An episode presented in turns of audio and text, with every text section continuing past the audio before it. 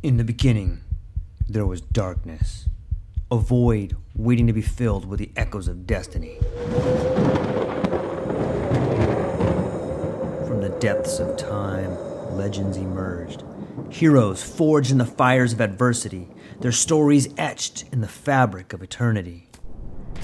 Through the sands of ancient deserts, across the vast expanse of galaxies, and amidst the tumultuous waves of the ocean, their journeys began. But amidst the chaos, there arose a whisper, a call to action, a beacon of hope. Now, as the world holds its breath, a new tale unfolds, a story of courage, of triumph against all odds. Join us as we delve into the depths of imagination, as we embark on a journey beyond the realms of possibility. For in every tale lies a lesson, in every legend, a truth waiting to be discovered. This is not just a podcast, this is an odyssey, a quest for knowledge, a quest for inspiration, a quest for the very essence of what it means to be human. Welcome, dear listeners, to a world of infinite possibilities. Welcome, dear listeners, to the True Life Podcast.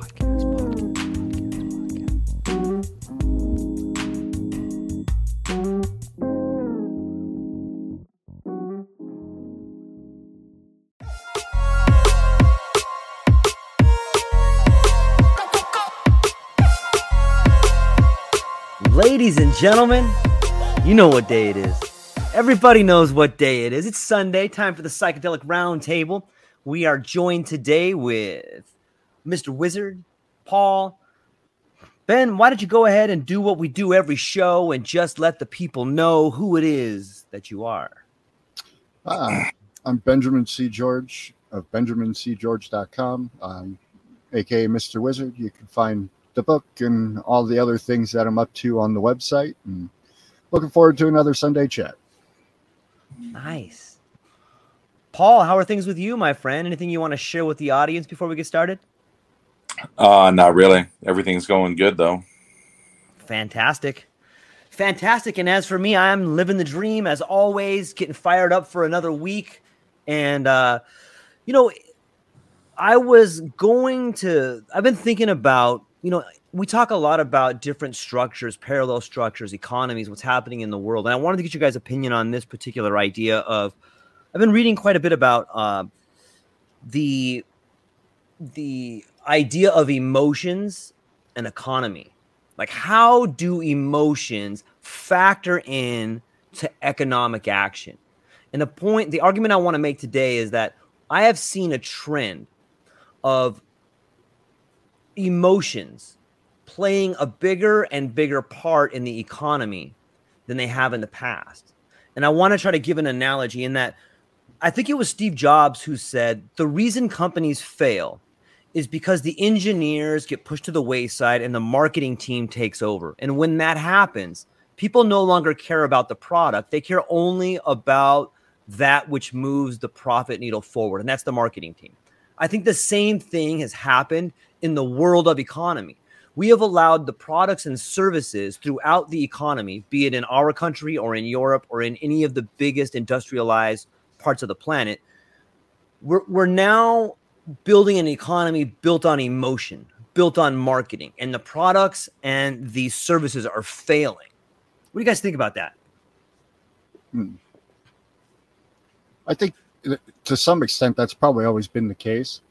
I mean, ever since really mass marketing kind of took over, you know, and we've moved, you know, away from uh, industrialization into con- consumerism. Um, but I would agree with you. I think, you know, uh, it, there definitely seems to be some sort of bent where, you know, the people who thump their fist the loudest because, you know, you know, however they feel, that tends to be where a lot of marketing money is flowing these days. Yeah, I I, I think the yeah. Go ahead. I would agree that it's you know it's always been the case.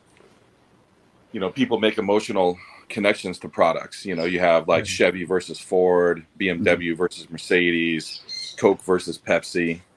you know, it's always, you know, these these brands have been able to develop, you know, really strong emotional bonds with consumers.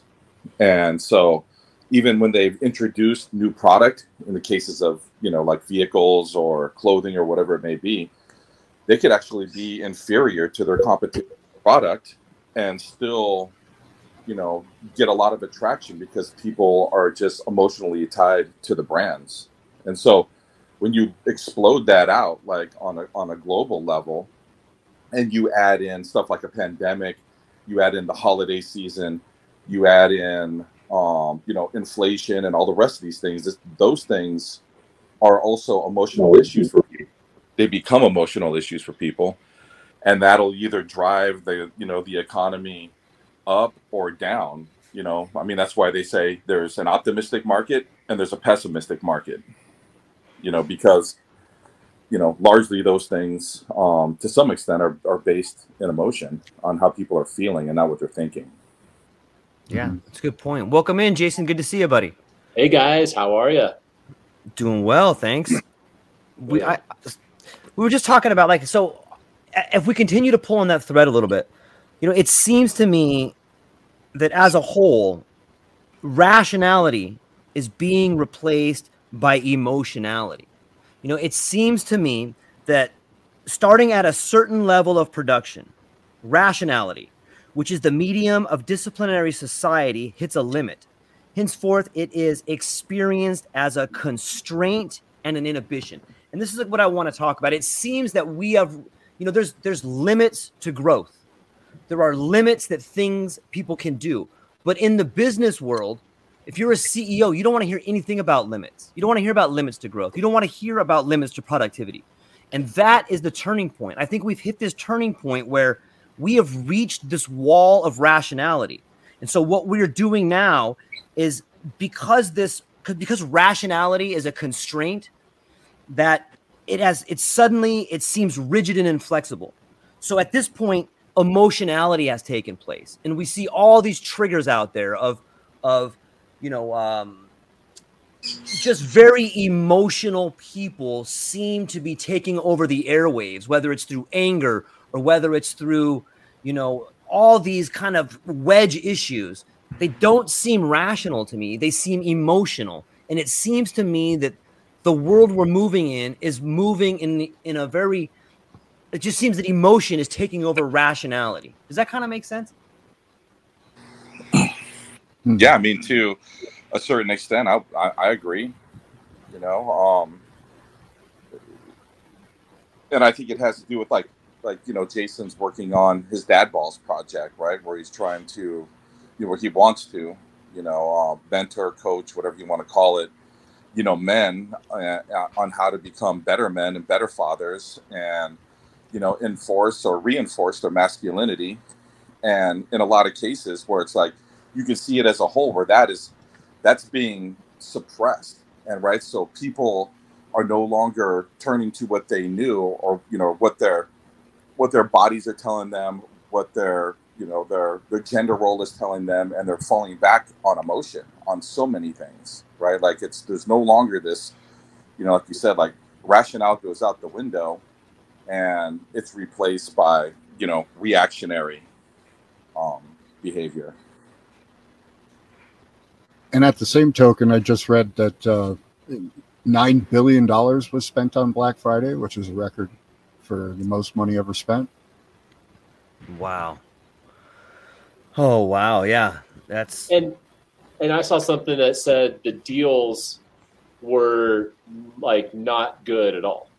Like like most people were pretty underwhelmed by the the deals that were taking place which makes you think like who spent that 9 billion right? Like i think sometimes they throw a number out that to, to think like oh the masses were spending the money i i would argue probably the majority of people if you were to look just pure numbers probably didn't spend on black friday and a smaller section of the haves spent a lot more maybe than they normally would have I, I would argue that number is bullshit.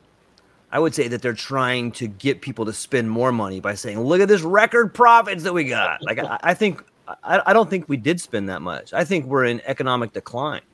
And mm. if hmm. you look at the way in which the media puts out information, whether it's, "Hey, here's the vote totals of this," or you know, I, I don't trust the media at all. Why would I trust them to tell me the truth about the economic situation? Right, and it's also the metrics of what they use to measure this. Right. Great um, point. You know, those are usually moving targets. You know, in all of these different scenarios. Uh, so, you know, what if? Yeah, it could be nine billion spent, but you know, what are they actually putting into that number? Is yeah. it you know is it is it business to business type stuff as well as consumer type stuff um, you know you need more data and then you actually have to have access to the real data and not something that's you know skewed for the purpose of marketing yeah and this gets us this gets us right back into emotion like what if you want to further the buying season, like you want to call the Ben's a fisherman, you know about getting boils out there. You want to go out there and chum the water, man. You want these boils coming up. So what better way to do that? To be like, look at all these people you know, if you listen to any sort of ad, it's like, come down and buy your new Toyota and hurry. Like there's all this influence on like, get down there now, you know? So there's so much emotion in it. What are you to say, Jay? Well, I was going to say, I mean, that's just playing off the idea that scarcity and urgency sell, right? And that's always right. a motivating factor for people. And then I, I, agree. I think it is kind of, to me, I, I saw that pop up yesterday, that 9 billion number. I was like, how, how do they know that already? like Friday just ended. Like, yeah. what companies send their numbers into something that can then aggregate? Like, so get, clearly they can't really know that number. So it's assumptions, right? They're they're they're making yeah. some sort of assumptions and they're skewing those assumptions to their favor to kind of further this because to, to this point that you're driving, George, we can't be rational about the data that we see. We it's almost like you know because to me rationalism is the removal of emotions right like you're not going to be emotional about it like let's think rationally but when we can't trust the the the numbers the ration then all of a sudden we then are driven more into the emotional piece because what is it to be rational well that's to have a, a baseline of understanding or a baseline of, of quote unquote truth and that's been removed so when you don't have that baseline to work off of to say well this is rational um, all of a sudden we have our emotions, and uh, that's far easier to control. And I think at the end of the day, that's where you start seeing this more like we're, we're being conditioned for obedience right now. That's really like we're whatever it is, like we're being conditioned to obey a certain strategy or a certain way. And I think it's a lot easier to make emotional people obey than to make rational people obey. Yeah, that's well put. I, where do they get those numbers from? Are, th- are those are like reported from like Visa, Mastercard, American Express, and Discover? Is that how they figure out the nine billion? Like what people are have charged, and then um and then with the rising rate of inflation, right? Then you would think that that number would be, you know, high, right? Everything costs more, so of course that number went from whatever it was last year to nine billion dollars. But I guess the question is, is it's like what did people get in return for their nine billion dollars? Probably not as much as they got last year or the year before. Probably not. Yeah, I think I, I, I don't think they're actually getting reporting numbers. I bet you they're they're doing some you know uh, statistical woo woo stuff and saying last year there was X amount and we, you know there's the expectation of sales projected sales like all of these companies do. And then they just took those projected sales you know increase over last year and and spit out a number. That would be my guess if i had to take one. Yeah i would have i would agree with that too. It it it's interesting to me like the i like what you said jason about this idea of you know being being um kind of groomed to be a consumer and i think th- i think that consumption and emotions go well. Like when you're consuming something, you know, if you're hungry, you're going to eat something, you know, but when you when you're in a consumer mindset, you're in an emotional mindset. You know, we hear these terms like irrational exuberance or a feeding frenzy. You know, there's these terms that we use when we consume, but yet when we're when we are in a state of where we're uh, logical or we're rational, then we're contemplating. And we get back to we, we talked earlier about contemplation versus consumption. And I think the last thing that can the people that are selling you stuff want you to do is to contemplate if it's a good deal. They want you to consume. So they're preparing the environment for you to do so, which takes us full scale back to the idea of of the world we live in really becoming this area of this consumer capitalism that's just feeding us meanings and emotions. They're selling so we consume meanings and emotions. You're getting away from products, you're getting away from services, and just getting you into a certain state of mind.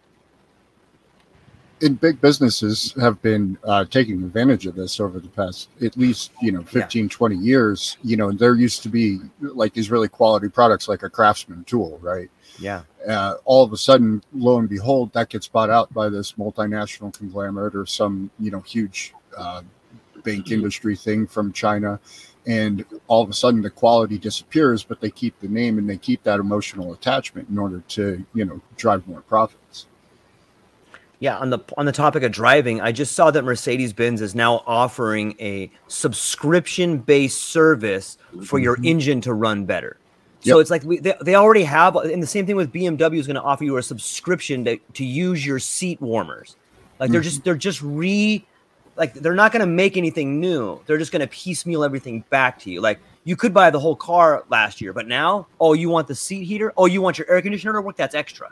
Oh, you know, I pay I pay four dollars and ninety five cents a month to start my Subaru from my phone. There you go. Like it's not on the remote controller, like is as it should be. It's you know four bucks, so it's not like whatever. And know, most people aren't going to really bat an eye at spending four ninety five, so it's strategically priced, and it gives me access to the app on my phone that then can lock my doors, gives me like all the control of my car remotely. So I can start, you know, kind of my car from anywhere. You know, walking from the airport, get my car started. Like, you know, it has some values more than just something like when I see my car for sure, but I got to pay for it. Well, Tesla so, kind of kicked this whole thing off, right? Totally you know they they they created that subscription model where you know that never existed in vehicles. But then all of a sudden if you want the software update so your car can go 0 to 60.1 seconds faster you know it'll cost you $7000 or if you want the semi-autonomous driving thing i think it was like 15 some thousand dollars for that upgrade and so all of a sudden these upgrade and subscription models have kind of infiltrated into vehicles and i think everybody's just kind of fallen suit because they're like oh shit tesla's making a lot of money. Why don't we figure out how to do this? Well they, yeah, again, it's a way to make a consumer out of us. I have to continue consuming and i think that's where this idea of subscription into our homes and into our vehicles these things that were maybe like once every while purchases now they're finding ways to continue to make money off of us. Mm-hmm. So you buy your home, and now there's going to be all these elements of subscription to make your home that much better. And things with our because they keep us on for you know our lifetime value goes up as customers to them versus making purchases every 5 10 15 years depending on who you are with these things and these are also just pure profit incentives too, right? You know, that 499, they're not they don't need to have that money to pay engineers to constantly be updating anything. That's a one and done. So yeah. all of that 499 times the millions and millions of Subarus out there, well, now you have just a steady stream of income that's pure profit. Mm-hmm. That's interesting. Yeah, a little sinister if you think about it. It's just it's just undermining the consumer to the point where there's there's nothing left to spend. Well, well, but then you know you attach some zeros onto the economy, and there's some more to spend. or you just give people money, or and they give it right money. back to you. so just going. Sorry, I had to do some math here because what you were saying, Vince, really interesting. Let's just say there's a million. You think there's a million Subaru drivers that would subscribe to this? Is that a is that a fair because I bet this is something a that's car probably low. Last just say three to three years. Mm-hmm. So about a million, and they're one of the top cars, like I would say, at least here in Colorado, uh, but like definitely certain parts of the country. So if they have a million people paying four dollars and ninety five cents annually, they're generating fifty nine point four million dollars from just that subscription. Yep. From four dollars and ninety five cents. That's sixty million dollars of profit. That's insane. Oh yeah. Well, there's that's a reason cool. all these companies are putting up record profits, and that's part of it for sure. Yeah, oh, that's an interesting thought. Yeah, I think it goes along with engineered scarcity as well. Like you're seeing all these older cars being taken off. You know, you're seeing this this artificial scarcity take place so that this new you'll own nothing and be happy model can be can be brought in. You know, Kevin brought up an interesting point yesterday, and uh, I'm not sure we all agreed with it, but it was a different point of view on the topic of you'll own nothing and be happy. Do you think that the the idea of owning things may be a point of contention that makes people unhappy? And what I mean by that is you know, there's this level of animosity if your neighbor gets a new car and you don't have. You start looking at them a little different. I mean, probably not us, but you, you can see how this idea of coveting things or, you know, keeping up with the Joneses could be something that gets people in trouble. So if you were unable to own stuff, would it take that sort of animosity out of the human condition?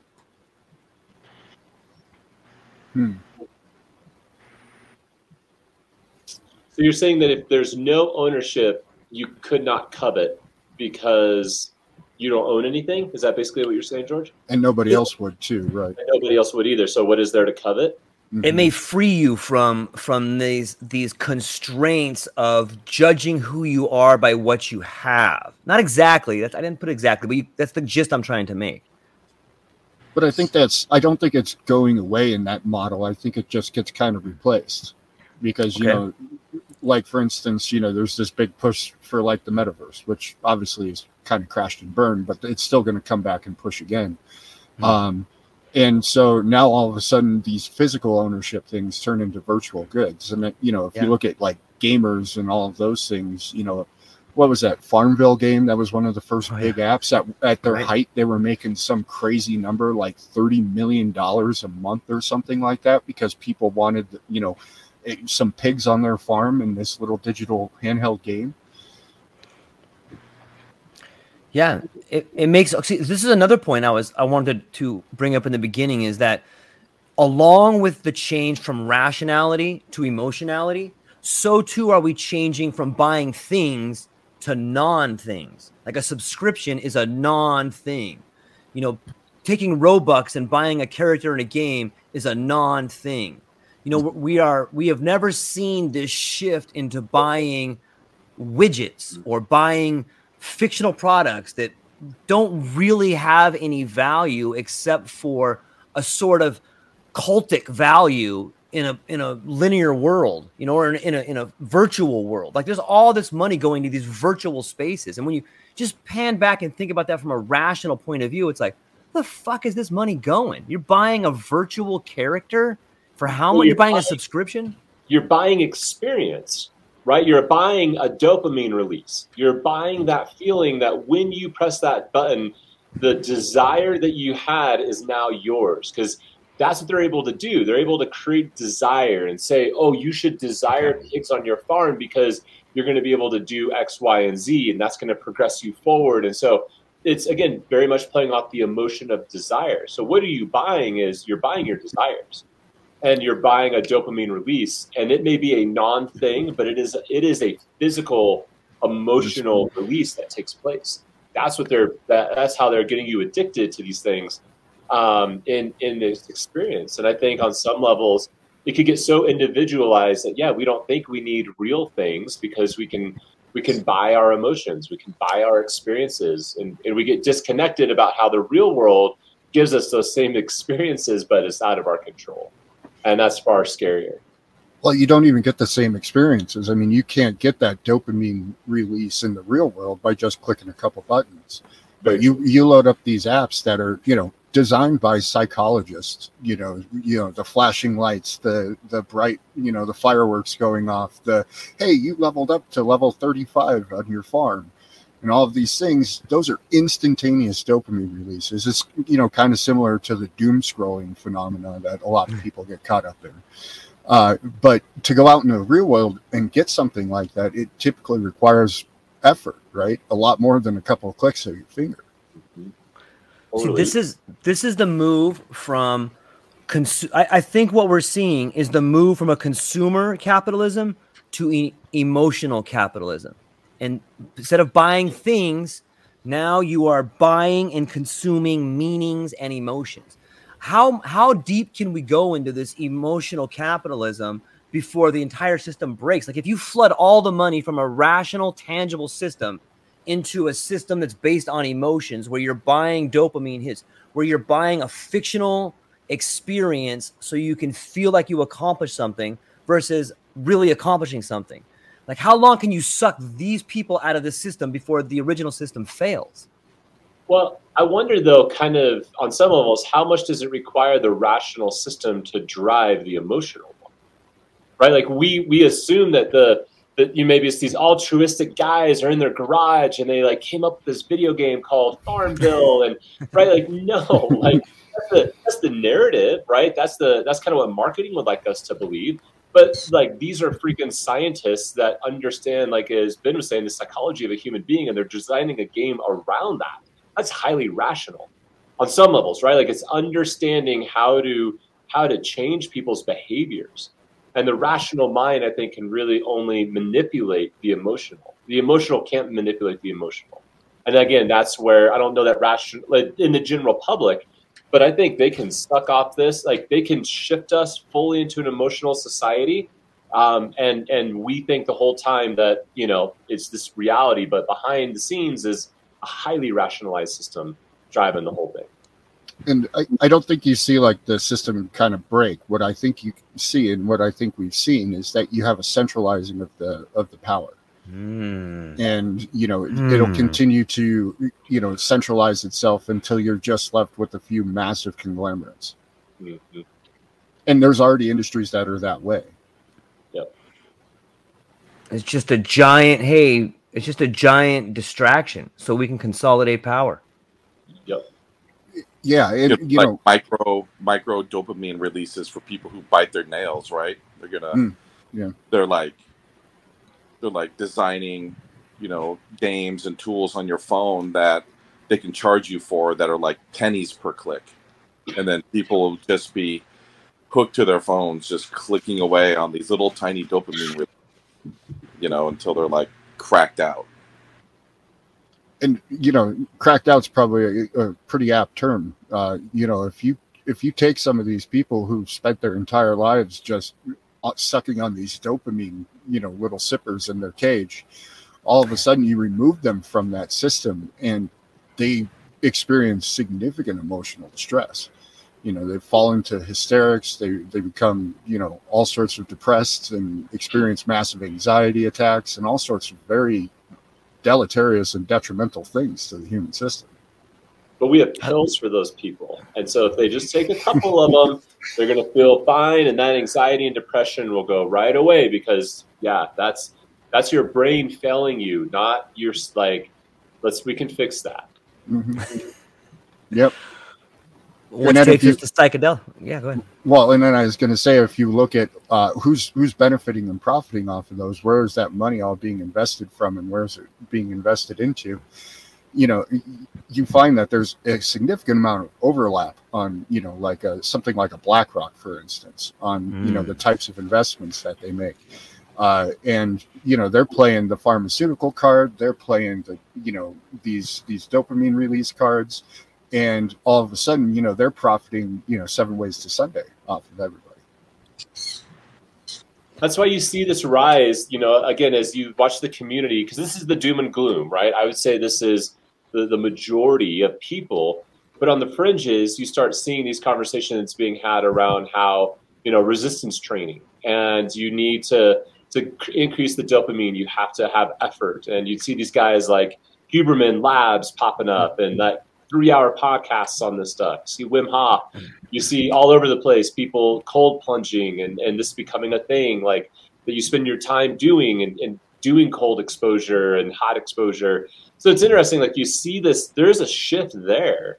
Um and but it's but that stuff is fringe and it's kind of interesting like the common person would be like you sat in a cold bath for why like Mhm. why would you ever do that you're weird you're crazy um and it's kind of uh yeah it's on that it's fringe which is fascinating to me That's you, Ben. Yeah, that's me. today. like uh, yesterday, a buddy came over and he's like, "Dude, you have a cold plunge in the backyard?" And I was like, "Yeah." And he's like, "You got a pair of shorts? Like, can we go hang out?" Because he's been doing it. So like we spent times hanging out in the backyard around the cold plunge, and uh, yeah, it's interesting. Like it's happening, and it's important work. I, I think there is kind of a movement of people who are have been frustrated by the system for sure. But I think, you know, back to our 9 billion number, right? You know, if that has some sort of merit of truth, you know, how many how many people are actually, you know, taking that experience? How many people are going down that path?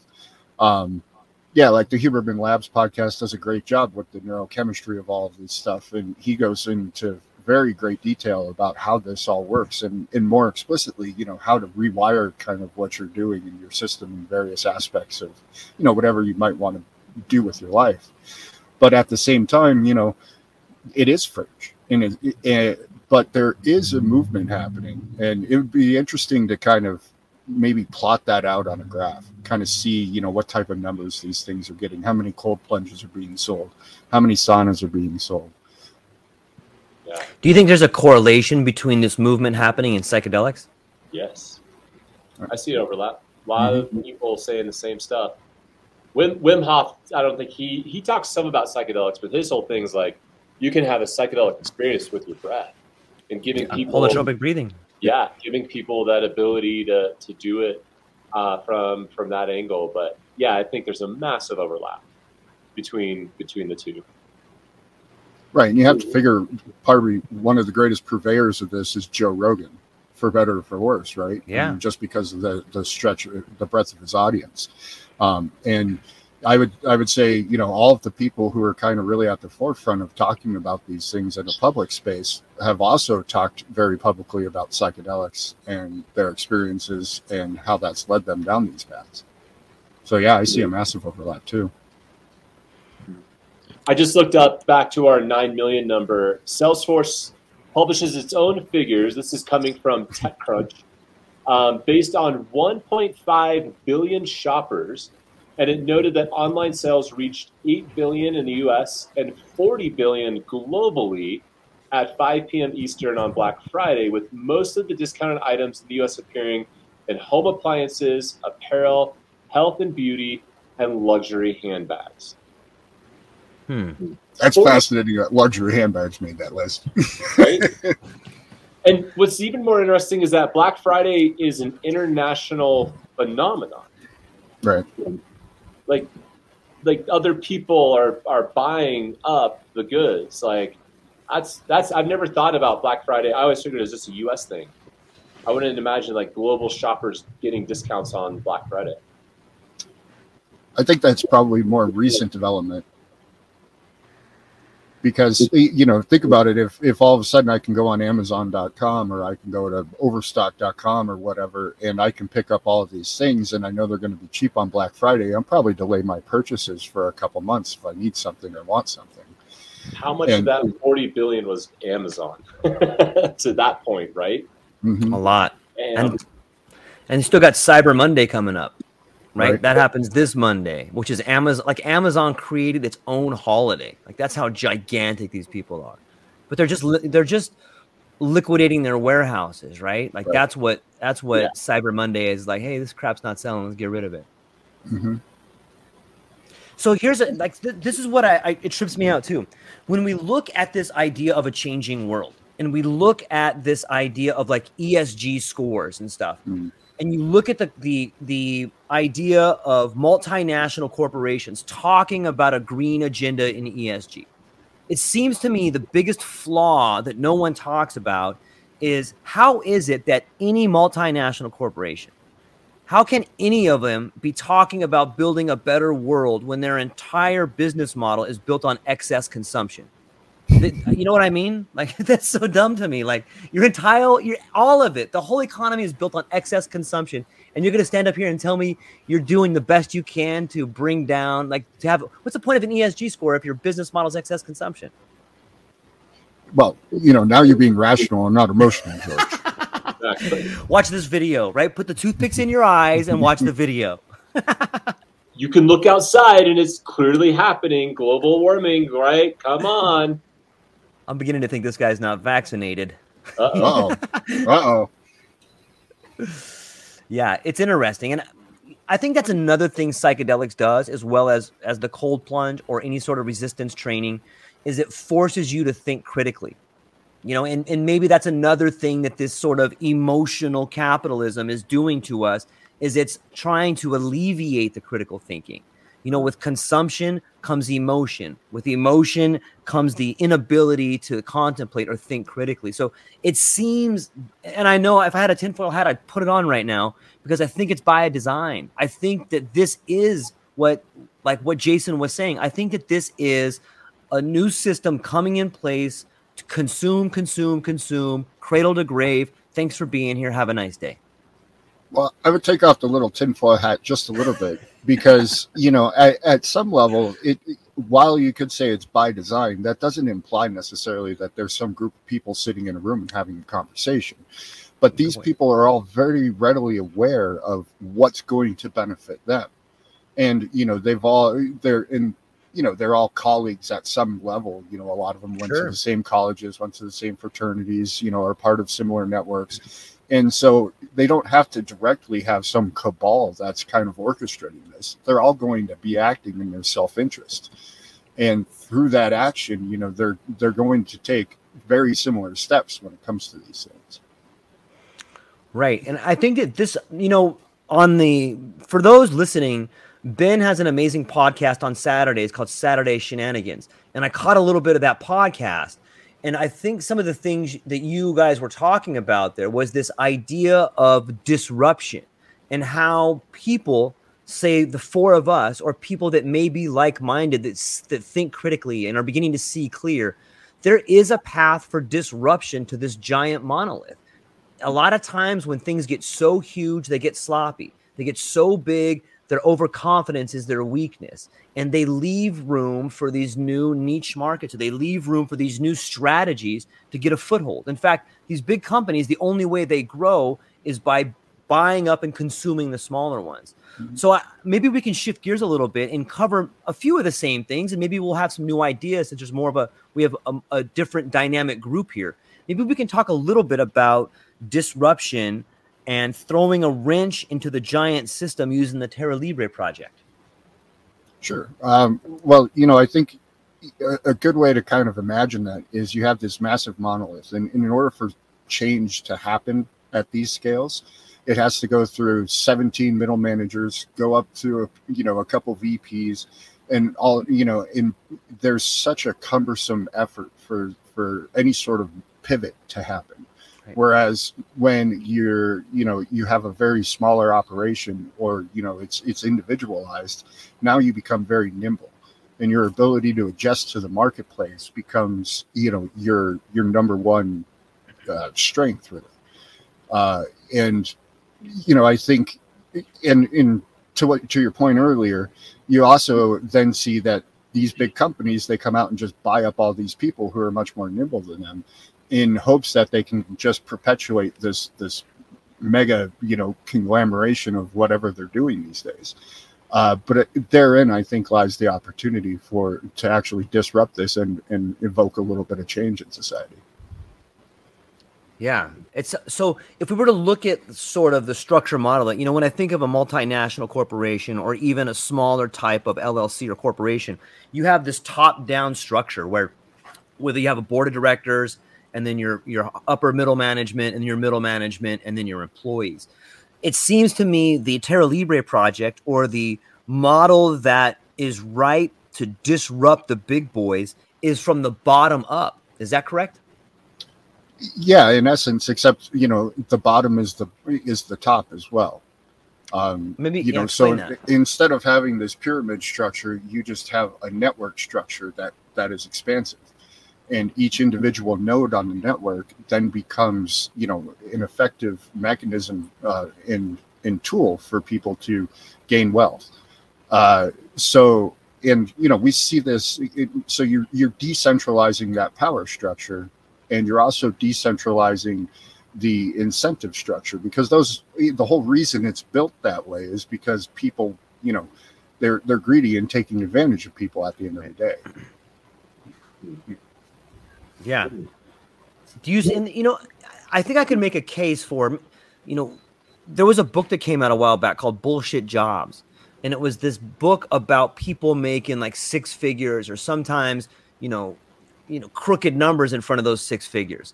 And they really weren't doing anything. Another idea of that would be look look at all these people at Twitter that just lost their job. Like Twitter's running fine, probably better than ever.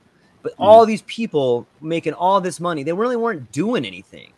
And so that seems to be the problem of the monolith. Like it gets so big, and then all of a sudden it's just paying out all these people for really not doing anything. That that seems where it's where it's a good spot to strike if you are this upstart. But I think it's also connected to the expert I'm going to make up a word of like expertization. I don't know if that's mm-hmm. a word or not, but like you basically have to deal with an expert now. And if you're not an expert, you don't have anything to say. And so it's really interesting, like how the it's like we've gone so insular. You have like an expert on like just the the left valve of the heart, and may not even understand how the rest of the body works, but they're an expert on what that valve does and how it works and, and what it plays. But if that person had to do open heart surgery on the other chamber, they're fucked. They don't know that chamber. And where it used to be like you would actually understand the whole heart or the whole body, right? And so it's interesting, like that we we have gotten to this place where we believe the experts to such a level that when someone comes along that's a non-expert, that's speaking rationally, they're seen as again wearing a tinfoil cap. And I don't know if you guys have been paying attention, but from one thing that I've been watching recently on Netflix is the Ancient Apocalypse with Graham Hancock. If you guys haven't seen it, it's fantastic. But um, talk about someone that's disrupting. He's trying to disrupt the, the narrative of humanity and looking at the fact that there was an ancient civilization that existed before the, the Ice Age uh, came. And basically, they were the ones that taught the next human civilization how to progress and how to move forward and how to build shit and how to do all this stuff. And again, but he's seen as this kook, right? Um, but he's not. he's a he's just a non-expert, and no one's willing to listen to him because of that. I don't know. What do you guys think about that? Well, I, you know, I, I love what Graham Hancock does. I, have said it before, but you know, I disagree with his conclusion of how it all went down in terms of the ice age and things like that. But um, he he just goes over a few pieces of evidence in that whole narrative uh, and there's so much more out in the world, and it's found on every single continent. Um, but you know, one thing that I think he did wrong is he spent probably 15 minutes every episode, you know, basically poking the tiger in the butt and saying and saying that these people are, you know, they're all trying to shut me down, and he was very contentious about it. Which I get that he's spent the past 30 years of his life being shit on by these people. So I, I understand where he's coming from, but I don't think that was probably the, the most applicable approach that he could have chosen. Um, but yeah, you know, it, it kind of gets into the thing like tenure. I heard you guys talking about tenure last night a little bit. Um, but you know, these people get in these positions of authority and they're they're the expert. And now, you know, they make all of their money, they make all of their fame off of being the expert. Or, you know, like these Egyptologists, you know, these guys who, you know, run the narrative of how Egypt was formed and how the pyramid was built and how all of these things are done. And to go against that, all of a sudden you just get slandered. Yeah. It reminds me of like the the child who never works and just waits for their wealthy parent to die. Oh, I, I can't like like Prince Charles, like, oh, I can't wait till my mom dies and I'm gonna be king. You know, the same way the expert waits in school for 40 years for the professor to die so he can finally say, well, my idea is good too, you know, but he has to wait because he's not willing to go out there and do the work. He's not willing to go out there and be called a conspiracy theorist. He's not willing to leave the walls of the of the neighborhood because it's dangerous. You know, and I like what you said too, Jay, about this idea of specialization, how there's a specialist for everything. Like there's a specialist for the left ventricle of the heart. And I think you can say that I think you can see that exact same picture in supply chains. Yeah. Like what happens if one little supply chain breaks nowadays? Like it's so specialized, like, uh oh, this plant in China shut down. No more iPhones. This plant in Vietnam set down. Okay, no more Cadillac converters. You know, like it's it's we've gotten so specialized that now no one can do the whole. Right. Nobody can nobody sees the whole thing. And Right. if you do, if you do work at it from a perspective of, of the whole, you're fringe, right? You're you're kind of put out as a like like why would you ever trust that person? Like I, I see this in health all the time Yeah. right? Working like in the naturopathic or natural medicine world that looks at things a lot more holistically, that scene is like kooky, or you know, someone that's that they're not a specialist, um, and and we the, to be a generalist, right? To be a Renaissance man is no longer seen as being valuable. You're wasting your time. You can't come up. You know, you can't stick on one thing. Like you should study one thing for the rest of your life. Like that's insane. That's what a lot of people are doing with their careers. Well, the, that's because the the incentive structures are aligned that way. Yeah. and you know it, we see it in farming too right we have monocropping you know uh, we know what that leads to eventually we had a Dust Bowl we figured out why we had a Dust Bowl um, you know and yeah and yet we're repeating that same process but yet this time we have some genetically modified seeds that are going to you know solve the entire problem for us This time it's different. this time it's different. Anytime you hear that, like you just have to start laughing, right? Like how how can how how can anybody say utter that sentence and be and with a straight face? It's the same people who say, you know, we've always done it this way, so we're going to continue to do it this way. okay, you know, Mm-hmm. Yeah. It's a fascinating time to be alive, and I, I, you know, I think there's a few ways to look at it, and and I think you're seeing this play out across the nation. You're seeing one group of people live in fear. Oh no, we're all gonna die. This is coming. Da da da da. And then you see another group of people that are like, dude, this is the perfect time to disrupt this beast. You know, what can we do? And it's happening all around us. I mean, I, I see it happening in the group that we're in. I see these nodes being built.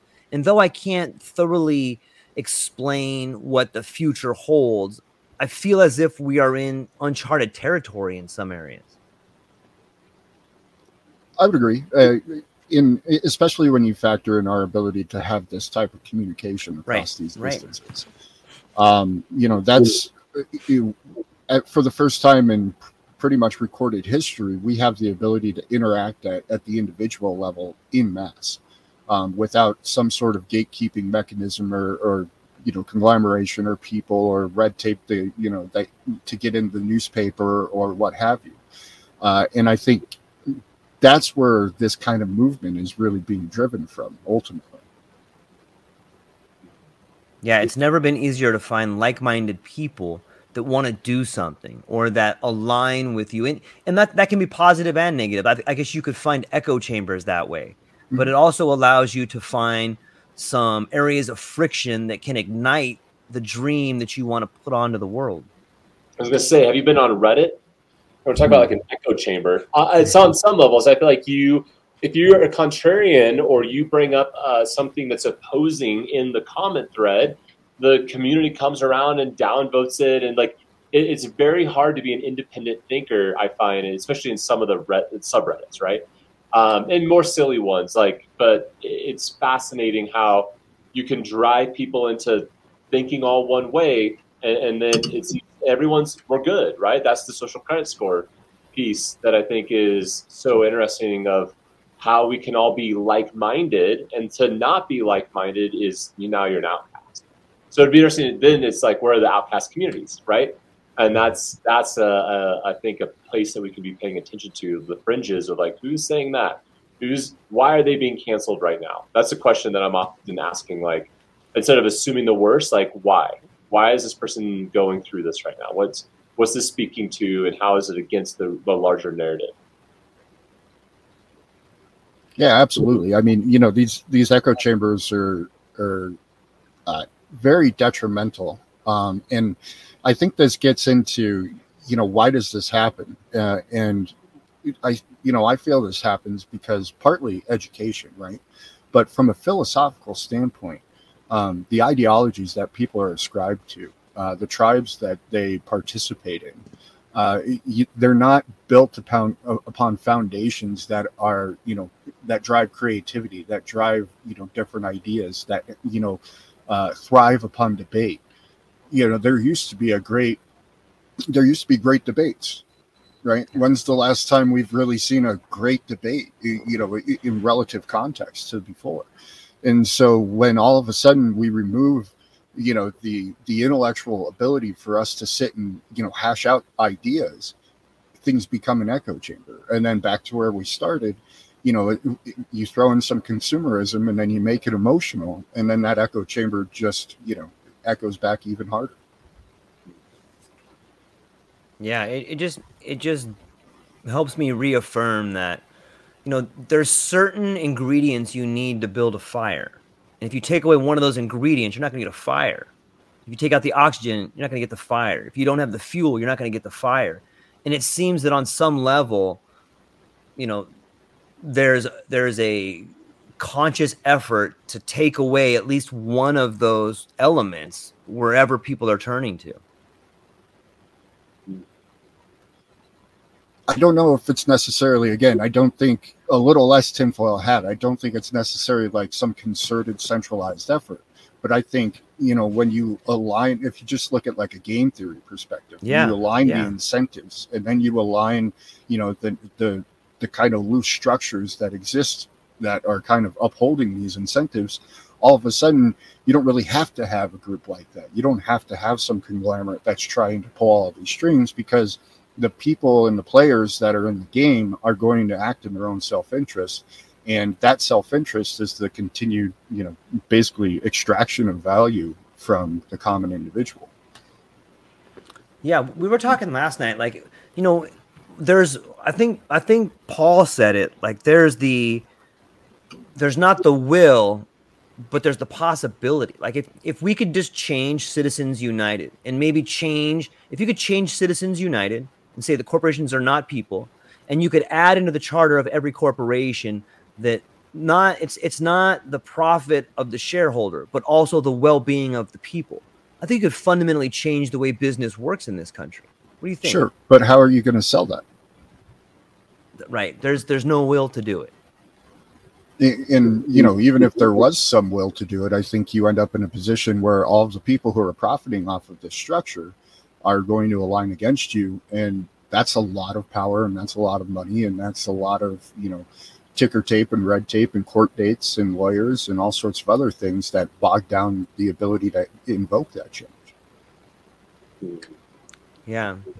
You know this this this conversation seems to me to be one that is had by probably greater minds than than me for sure but i, I remember peter thiel talking about one way to get through some of all this minutia and stuff would be to start like you know your own little uh, your own um uh special economic zone. You know if you had like a sort of island type or a floating island or something like that you could theoretically create your own you know uh ngo or your sez and and then you could get away from some of this stuff. Like there are these special economic zones throughout the world. There are these non-government organizations that pop up in different countries around the world where you know you you are a giant corporation and you abide by these five countries laws you know it's but you got to have tons of money to be able to do that. Like that that game is for the mega wealthy.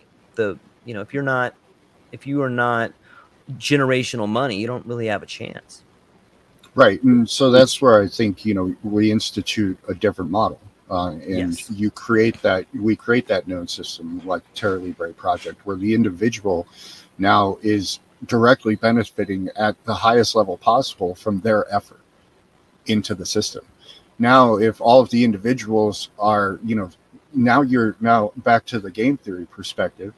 Now, what sort of incentive structures are there? Well, do I want to go work for an Apple where, yeah, I'll, make six figures, but I'm beholden to all of these things? Or do I want to work for myself where I can still make six figures or potentially even more?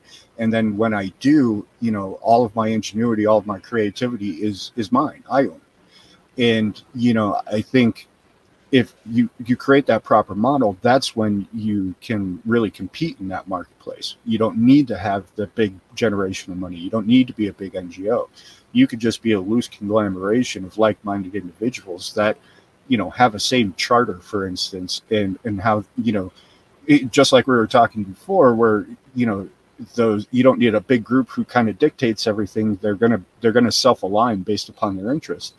The same thing would happen at the individual level and that's what we don't trust I, I think at the end of the day is we we're, I feel like we're so conditioned to really not trust the individual, um, and that that because we're kind of told to not trust ourselves. And I think this is one of the biggest things that religion does is takes that away, right? The ability to truly trust oneself. There, is, especially within like Christianity, is like you're evil, right? You're a sinner. You can't trust yourself. So you remove the trust of the self, and then it becomes you have to then you you trust the group or you trust group think not the individual. And then the group will then align itself to to itself. But if we again get to this like where we see the reality, like if individuals, we would align as a community of people because we our self interest is your self interest. Like that's what it means to believe in the good of humanity. That we would find a way to align all of our interests eh, as individuals instead of it being happening to us at these corporate levels. Right. And and you know it's very important on you know how that's worded and how those in in how you basically onboard these people and in the structure that exists. Um you know because most people are really afraid of something like that because they feel that at some level they're going to lose their autonomy. Somebody wants to take a piece of the pie. You know all of these different factors that you know are uh, fear tactics essentially. Um but to be able to overcome that with the proper the proper model now all of a sudden you you know imagine to our example all of the subaru owners paying 499 a month and how many millions of them are and how much money that was per year. Now all of a sudden if you get some sort of similar conglomeration except it's the individuals and all of that money now can flow into bettering the system and growing that network and creating more opportunity for those individuals. You, you can compete against these things. Yeah you have 495 for a group of 20,000 people and that money's going into a pot to make everybody better. You know it's not being siphoned off by a bonus here or a sales quota there. Shareholders. Yeah, yeah. Mm-hmm. You don't. You're not responsible to any of those dummies. Yeah, and then all of a sudden, you know, from that from that pool, now now we can afford more infrastructure. We can build better systems. We can provide services within that that structure to you know allow people to cross over red tapes to grow their businesses to um, you know, uh, provide you know uh, the ability for people to talk and have communications and debate ideas and you know all of these things. And when if we can align those, I think we end up in a very strong position at, at, as you know a group of people, where now you can look at like you know an apple and be like, okay, well we don't need to do it that way we can we can take all of that money that is being siphoned off and we can build a stronger network of people we can provide them with all sorts of different uh, services to grow their individual stake in these things. And now all of a sudden we're in the game. We have pieces on the board.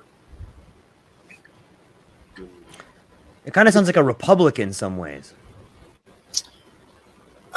I mean, so when I've been thinking about this over the years, the the idea is, is you know take the things that work from you know different aspects of of what we've tried and experimented with as you know throughout history and you know take the ones that are going to benefit the individuals grow individual wealth have the ability to create a system that you know is not just a republic it's not just a meritocracy it's it's not just socialistic but yet merge all of these things into a, a novel idea a novel model that you know doesn't detract from you know somebody coming in and, and, being a part of it doesn't try to benefit off the backs of other people. Uh, and yet can still manage to compete in the marketplace yeah you know another thing that we haven't talked about that it seems like it does is it seems like it it doesn't reward fraudulent behavior which is something that the current system it puts a premium on. Right. And you you know and you really can combat that when you start to have things like a, a one person one vote type idea in, right. in this. Um, and because then you know, and especially if you attach some transparency to all of that stuff. Now, you know, there's you you don't really there's not a lot of shadows to hide in. You know, the those passive corruption that exists in all the bureaucracies that we we have today uh, vanish very quickly. Yeah. It's a fascinating concept to think about. I um I think it's I think it's right. You know, I I I, I think that this is one of many parallel structures that we're going to see beginning to pop up around not only where we are, but you know, there's parallel constructions that have been happening probably in Sri Lanka, probably all over the world wherever there's wherever there's strife, right? Like you're seeing they call it, they used to call it the black market, but it's just a parallel economy. Mm-hmm. Yeah, and I think we're going to see a lot of them pop up, and I've seen a lot of ideas that kind of have some similar similarities and some parallels to this pop up. But you know, a lot of these things are still founded in the ideal of, hey, I'm going to start this great idea, and you know, the four of us, we're going to kick ass and make millions of dollars because we're going to be the first movers in this. You know, we're going to mm-hmm. have a larger stake, um, and you know, the so again back to our our consumerism and you know the stage that's been that we've been indoctrinated into uh, you know that is such an incentive in this world today that a lot of you know the novel ideas are just a rehashing of the old idea but you know with a new paint job so so i'm curious like mm-hmm. what's your guys' perspective like thinking through some of these ideas and what we're doing like what elon's doing with twitter like from your worldview, where you're at, do you feel like is he helping Twitter right now? Like, what's the narrative? Like, what do you think? Well, I mean, I, helping Twitter is a pretty big statement. You know, uh, I'm pretty sure he's helping himself pretty well, and and the people who put up the money to privatize Twitter. Um, I think what's going to happen is uh, they are going to all of a sudden bring it out as a public company after you know gets more traction and all this stuff and kind of exactly what he did with tesla this is from his playbook you know he privatized it and then re-released it on the market. And look at tesla shares today. Um, you know they're a thousand times what they were when it was originally privatized. I, and so i think that's kind of the playbook that we're going to see in twitter. Um, in terms of betterment of twitter i think the product will get better because there's the incentive to kind of uh, you know control that marketplace that social media square town square and he's said as much. He wants to make it like a wechat you know where you can do all sorts of transactions on it where you know everything's basically included in, in that single singular app. Yeah and i think too just by privatizing it like he's going to put a lot of pressure on all the other social media companies. You know, when they were all public, they probably had, I don't know this for sure, but I'm sure that there was at least some influence from, you know, I don't know if they had interlocking boards of directors, but I bet you there's some pretty big influence between this board and this board and this board and this board. Like, hey, they're doing that. They, you know, they're, they're getting, it's, it's almost like price fixing. Like, hey, we're all going to sell at this price. Hey, we're all going to have this policy. Hey, we're all going to do this to keep 230. But when he goes mm-hmm. private, all of a sudden he's the ro- he's the he's the upstart at the mafia family table. Like, look, I'm I don't need to do that anymore. I don't serve that guy anymore. I'm doing my own thing. I'm going my own way. It's like that movie Goodfellas when Joe Pesci going goes to Vegas and all of a sudden those other gangsters like, hey, whoa, what are you doing over here? He's like, we're over here now. Hey, we're over here now. you know what I mean? That's so a fairly Elon decent Musk, impression. Elon Musk is like, hey, we're over here now. Yeah, we're over here.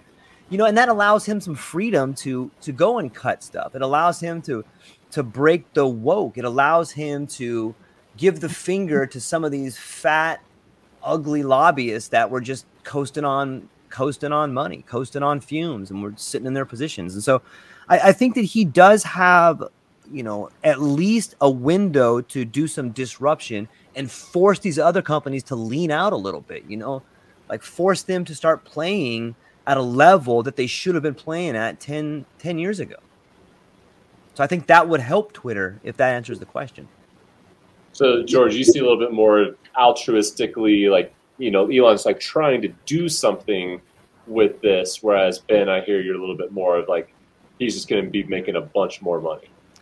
I, I think both. I think that by by, you know, I think that by he sees that people want change and I, I, don't I don't think that he's altruistic or that he has these grand motives to to make the world better but I, I see there's a market share there that no one's tapped that not, not only people were not tapping into but they were just flat out denying like these people are dumb we don't want any of their money so there's this giant peop, there's a giant mass of people lined up to give someone money and no one will sell to them he's like mm-hmm. i'll sell to you i'll sell to you at a premium come on over here those guys are all dumb come over here you know, and he he has the niche. He has the new Apple.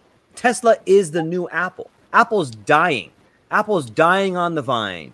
You know, their Foxconn is a apple with a worm in it, and you have Tesla over here that is this new thing, and they're like, "We'll build a new phone. What do you want us to do? We'll do anything." Like they they are what Apple was 15 years ago, maybe 20 years ago. You know, they're they're the new they're the flower, they're the apple blossom flower beginning to fruit. And so I, I, I, I don't know that he's altruistic, but I think he has positioned himself in a spot to be ripe. I wouldn't call him alt- altruistic either. I think you know it's it's the idea of altruism to benefit. You know, mm, uh, if it's a good concept. If if all of a sudden you know I can cater to that vast market that George is talking about, and it'll appear as altruism, but at the end of the day, you know, the structure is still the same thing. The profit incentives are still the same way. Where that money is going to flow is going to be similar to where it would flow from an Apple perspective. Uh, so, you know, I don't think that there's, you know, some greater good uh, at the core of this. Um, now, even though some greater good might be accomplished by uh, by a lot of these steps that he's trying to take, uh, I don't find that there's some sort of you know core altruism behind it. Could be wrong. Well, I, think, I don't know the guy, but you know. Well, I think it's interesting because he's. I mean, again, when we think about some of the stuff we talk about, you know, especially like psychedelics, he's one of the probably you know the most famous people that's talked about it. I don't know, like I haven't heard Tim Cook talk about doing psychedelics, like you know, going on, you know, smoking weed on Rogan and stock shares tumble like he's someone that's kind of been this disruptor of sorts and similar things that that we maybe would want to see disruption around as well. So I don't ever know to trust the guy and be like, okay, I'm into what you're doing, man. Like, I, I don't know, it's kind of weird, but like I'm into it. Or is it like, you know, is he evil? Is he, you know, the richest man on the world in the world, and he's not Iron Man? He's, you know, he's the villain. I don't know. I don't know. I don't know how don't, you guys I don't think it's evil just as much as I don't think it's altruism. Hmm. Um, you know, I think this is, in again, back to the incentive structures of the world. I think this is just that incentive structure playing out at just a larger scale. Um, you know, there's no evil necessarily behind it. There's, you know, there's not, in, you know, he's not trying to pull the rug out off of under us. He's just trying to make more money. And if you look at kind of the stuff that he's talked about over the years, he has some ideas about you know humanity and you know industrialization you know manufacturing uh, getting off this planet uh, things like that that are probably more aligned with his core motivations. Uh, in those pursuits i think you do get altruism and a greater good that comes from a lot of these things. Uh, but i don't think that him at a personal level is trying to you know be that that some, some sort of savior or some sort of devil you know, I I want to I want to throw this out at you guys. Like, do you remember like staying with my dead apple and new apple, as above, so below, death and rebirth? Do you guys remember, like in 1980, the first Apple computer commercial was during the Super Bowl, and it was a play on 1984, yep. and it was the new Mac was coming. Everybody remember that? And like they're running, and like all of a sudden, like all these IBM guys like running off a cliff, and then like at the end this girl jumps out and she takes a sledgehammer and she smashes the telescreen, which is like the 1984. And then I think the tagline was something like Apple computers. Let me tell you why 1984 won't be 1984. Like that's gone full circle. Like Tim Cook is now the Goldstein. You know what I mean? Like, like look at like they went from being we're not 1984 to having this mass group of uniform robots in China making things like an assembly line and so, like what I see happening full circle, like like Steve Jobs psychedelic guy, right? That guy did all kinds of LSD, talks about it in his books. Mm-hmm. So he comes out and he was kind of the beginning of the left movement. He was the beginning of coming in and getting rid of the the old blue, I think they called it, IBM, you know, big blue or whatever, something like that. And this was this rigid Republican suit and ties. We have computers. And here comes this upstart Apple. And Apple fundamentally changed the game. And they took, and, and look how far left we are now. I think you could, I, I think you can make the argument that Steve Jobs was the catalyst for the radical left and the Democrats to come in and sweep into power. He may have been the blue wave that brought big tech to the crest where they are now. And if if if we can just think about that for a minute, might it be that Elon is the beginning surge of a red wave? Elon is this new technology that's coming in. And I think what you're going to see is just like Apple became this hardcore left leaning, you know, epitome of, of wokeness then so too might Tesla become this epitome of the right. And you can kind of see it happening. Like all these people on the left are so afraid of him. Oh, he's a terrorist. Oh my God, I can't believe he's doing these things.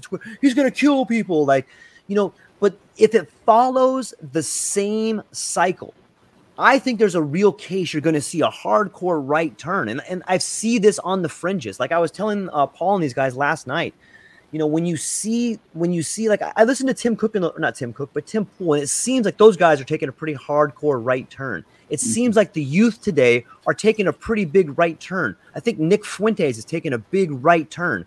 I think Kanye is taking a pretty big right turn. And I think that there's people in this place. I made the argument last night that I think by 2030, you're going to start to see homeless people just being wrapped up and taken away. Like there's so much crime. People are getting sick and tired of it. And not only will it's probably unfair that it'll happen, but I think that these large centers of homeless people, like in you know Portland and stuff like this, you know, we saw it with the riots. I, I think that you're going to see these younger people that, that get upset about it, get pissed off, and I think you're going to see people calling for people to be rounded up and taken away. And this is this right turn, this sort of I hate to use this term, but a cleansing right waves that that moves out the wokeness. You know, it, they've been trying to get rid of it for a while, and it seems to be intensifying. And I think that the same way we saw the blue Democrats being born through Apple, we're now seeing this red wave be born through Tesla. What do you guys think? Well, that's a lot to unpack in a rant. uh, um, you know, one thing I would say from uh, the tech perspective was that when Apple came around, uh, you know, they're they're proprietary system. And they always have been.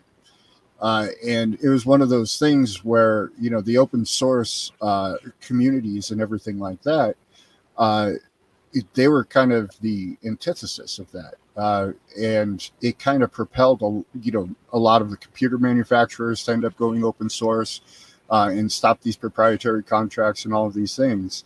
Uh, so i don't know that it was the beginning of kind of the the blue wave type idea. Um, yeah, because you know Steve Jobs, he was he was an innovator, eh, kind of. I mean, you know, he he stood on the shoulders of giants for sure. Uh, and I don't, and I think that was just a, an emerging marketplace. Mm. And, and so there was there was this you know competing ideals in this emerging marketplace. Um, I think the technology was then kind of back it kind of backbone this movement because as much as we were talking about echo chambers before i think you know this kind of created the, the modern echo chambers that kind of led to this woke kind of movement. Um but i don't know i don't know if you could call that a catalyst. So and that's just the first part of the rant. Um yeah i i could i could see that there's you know, there's definitely a movement on Twitter for, you know, obviously people who've been banned are coming back, all of these things. Uh, and, but I don't know that it's going to end up in this, in this massive shift in, in national identity.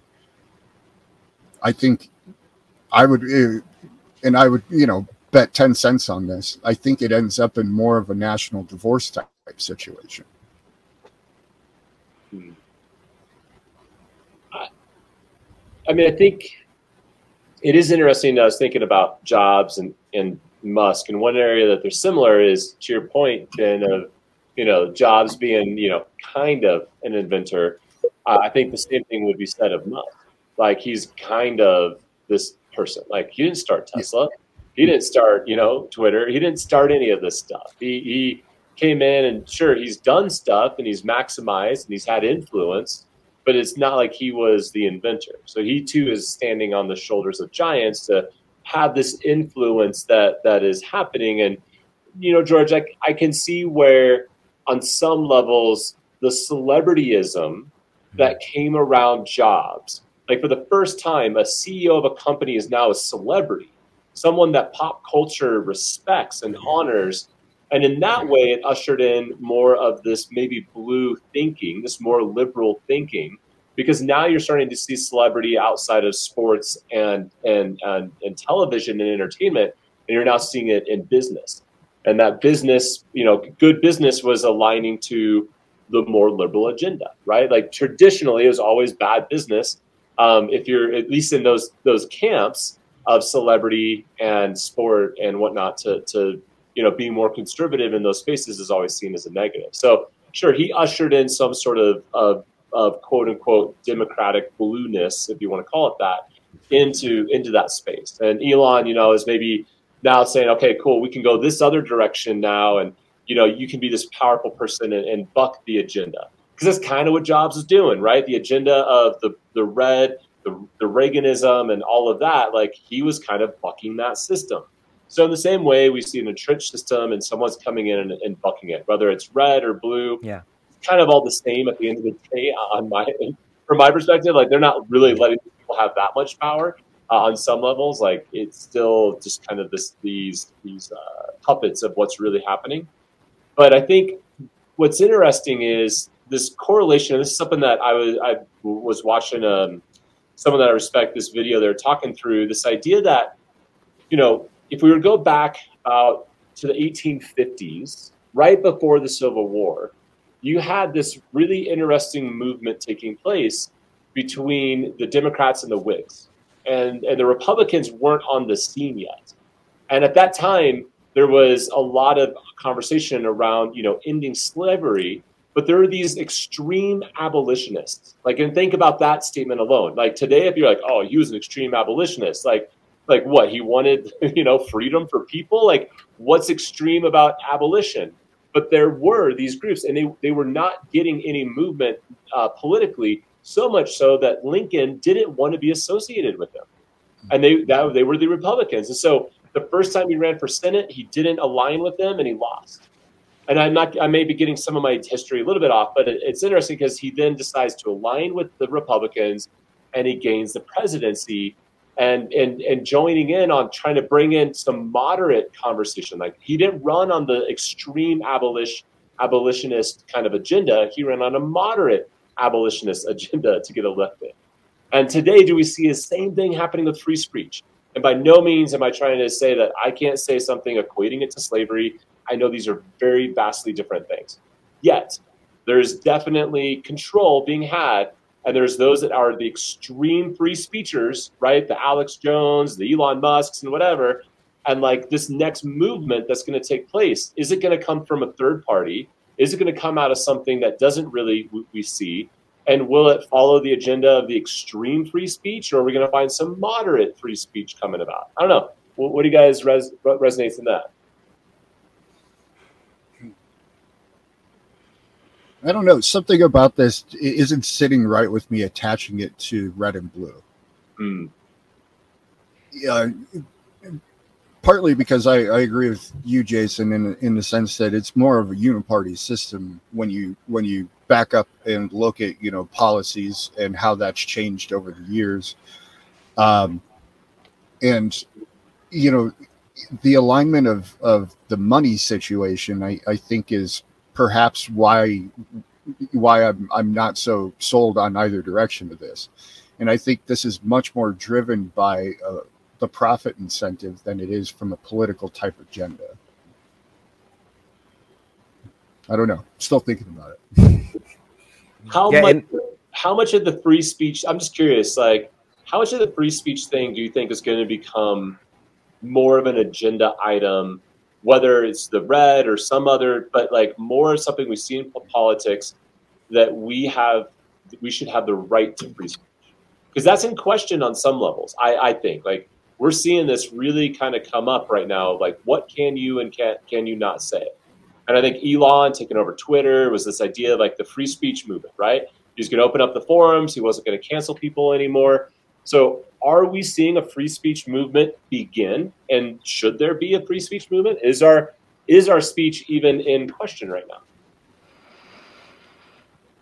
That's interesting to think about. You know, is is it a wedge issue? Is it is it immigration? Is it abortion? Is it hey, free speech? Guys fight about this. No, I think that there's something to be said about, you know, what speech can do. Like what happens to the groups out there if Twitter is a if people are allowed to say whatever they want. I mean, was there was there really like how much of the censorship was having an effect on the reality of people's lives on Twitter? You know, was it was it really affecting that people? Was it just affecting a few people online, or was it was it truly affecting the way people think? I don't know. Yeah, those are hard measurements to make. I, you know, I'm sure hindsight will probably be 2020 the further we we move down this timeline. Um, I, I think if depending on who you polled, you would get, you know, both sides of that answer. Um, you know, there would be people who say by the elimination of all of these Alex Jones and Donald Trump and all of these things, now you remove that those people from the conversation. Now it you know back to the echo chamber now it just becomes an echo chamber. To what degree was that a reality that was actually impacting people's lives? Is a very interesting question. Um and i guess you know you can measure that in quite a few different ways. Uh, you know the policies that have been enacted um, you know what sort of you know this whole new speech type idea that we've been talking about for the past few weeks.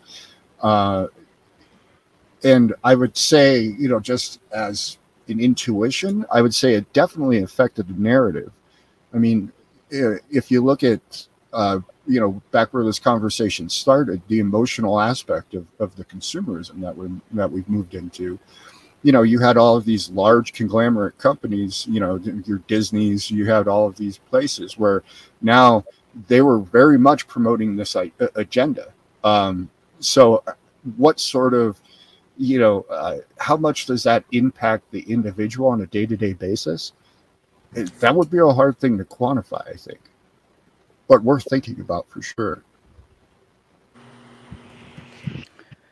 Yeah, you know, it, I th- I think it goes back. I, I think we can show, at least correlate, that social media has been used to foment uprisings. If we look at sure the right the so so if mm. the arab spring i'm sure there's some things that like uh, indonesia i think i read some things. So if we know it can work if we know people pay billions of dollars to be on the board to influence what's said in other countries if we know that some of these social media companies are defense contractors it kind of correlates that it works. So if we can use that as a foundation then I, I think we can say yeah twitter does have a a more than minimal effect on how people view their country, how people view authority. So, so yeah, I, I think that in that, looking back on those aspects of it, that if Elon Musk were to allow free speech, it would change the way we see discourse in this nation. Like I tweeted, I, I, I, why couldn't there be you know, I, I, tweeted this to Elon, not that he'll ever read it, but you know, why could you know how they have the eight dollar check mark? Like, what if they had one once a month debates where there could be a poll that goes out? Who do you want to see debate this month? How about Mehdi Hasan versus Nick Fuentes? You know, how about Jordan Peterson versus Eric Dyson? Like, if you you could set this up and people would love it, and you mm-hmm. could now begin to teach discourse on a fundamental national level in a way that's respectful, meaningful, and can actually solve problems. I good points for sure. And I think, you know, the ability to have those sort of public debates, like we were talking about earlier, you know, we've been removed from that. You know, the the idea that these you know intellectual behemoths would get together and hash out ideas. Right. Um, it's just something that's pretty foreign to the vast majority of our consumer-based society. I think Uh, Lex needs yeah, to go be the moderator of that. By the way, George. I'm sorry. Let's, let's get Lex Fridman as the moderator of the debate. Like, he'd be an incredible debate moderator, just like going right at people, like, you know. But yeah, it's interesting. I don't think we're that far away from seeing some of those conversations starting to be had. Well, I think they're they're happening, but it's the it, it's not necessarily them actually happening. It's them being broadcast in mass in mass, right? And I, you know, to George's point, and you know, Twitter does stand out a unique opportunity to facilitate something like that. That would be a, a very I would I would be full for that idea. That would be awesome. I would subscribe to that. I would subscribe to that too. You hear that, But- Yvonne? on the same token, uh, you know, I, I do. Does he have the ability to do something like that? Is is a different question. I mean, you could argue and say, yeah, he owns the company, so he could do it. But I mean, in, in terms of making it a huge thing, yeah, I guess you know. If you look at, did you guys see his uh, his poll for if Donald Trump should be reinstated? Seventy percent, right? it was actually very much closer than that but it got it garnered you know uh what was it 100 or no it was 10 million votes. Whoa. yeah so 10 million people weighed in on this. So you know there's something to be said there for sure. If all of a sudden 10 million people were aware of something like this and watching it go down i mean does that elicit some change? I think potentially yeah. But we're also talking you know 10 million in versus 350 million in this country is kind of a drop in the bucket too how many people are really getting you know their you know their daily dose of propaganda or information or conversation from a twitter? You know i i think those would be interesting numbers to be had But hmm. Yeah. that's a great idea. I would i would subscribe for it. Yeah, I, I, I mean, it's even if he couldn't do it himself, just him, you know, suggesting it or, you know, I, like, I, you know how many advertisers, like, hey, Elon, you want your advertisers back? Have debates. they would flock to that. You know what I mean? well m- maybe because you know those de- those debates are going to touch on the topics that are highly sensitive could you imagine natural. a debate about vaccines brought to you by Pfizer? oh boy Yeah, I know exactly what that sounds like. yeah so you know back to him having the ability to do it where does that get kind of shut down you know all of a sudden if you're pissing off you know those types of people the amount of alignment you know section 230 all of a sudden gets a little bit of an update Yeah, that's a good point. It's a good point. But yeah, it's it's. I, I think that there's there is, and maybe that maybe this is exactly what people are worried about. Maybe this is, you know, maybe this is what people are afraid of is that the ta- the. I think you've said it before, Ben. That technology is not good or bad. It's a tool, and it can be used for either. Technology doesn't care what it's used for you know and it can be it can be used to liberate or it can be used to constrain it can be used to tie something up or it can be used to free them and i it comes down to it comes down to us as people. It comes down to us as people that are willing to start parallel economies. Those of us that are willing to be called conspiracy theorists. Those of us that are willing to go way out on the branch and try to stand there. You know it's these ideas. You know paul and i last night were talking about important people and we brought up the idea we, we brought up tor's video and how he was able to stand in front of all of us via video and talk about hey here's these things that i did here's here's the situation i put myself in and we were talking about how you know i think paul said something like that's staring the demon in the face and not blinking you know in, in the in a, in a video that i saw him when, when i was speaking to him and he told me about how he went away to prison and how he had faced the courtroom. After he got out of prison, he went back and apologized to his ex girlfriend's father for putting him in that position, you know? And it's like, dude, that is, I think, hey, Paul, are you there? Yeah, I disappeared for a minute, but I'm back now. What what what were you saying was the fi- the highest form of empathy? Can you can you reiterate that that topic a little bit last night, like the highest form of empathy? Well, I mean, you know, it's the ability, or you know, to um, to truly put yourself in in another one's, you know, position. You know, and so when we're talking about Tor, and I, he in his video, he didn't like get into what he did that sent him to prison, but um, you had interviewed him before, and so you were sharing a little bit of that and and how he was able to, you know, really look at everybody that was in that courtroom while you know when he was being sentenced and and and and see everybody you know based on what you were telling me right so Yeah. and be able to see everybody as as being a victim of his whether it was you know like whether it's the people on the other side of the aisle who were supporting supporting you know the real victims in in the things that he did or even like you know his own families you know his own family and friends that because of his actions, you know, he in a, in a way victimized them too. And so to be able to to kind of see that and and to understand, you know, what all these people are going through because of your actions, and then own up to those things, you know, and own them 100%, you know, it's a very very powerful tool. You know, it's, it, it shows that you know it's, it's a person that has, you know, um, uh, you know, a depth that very few have.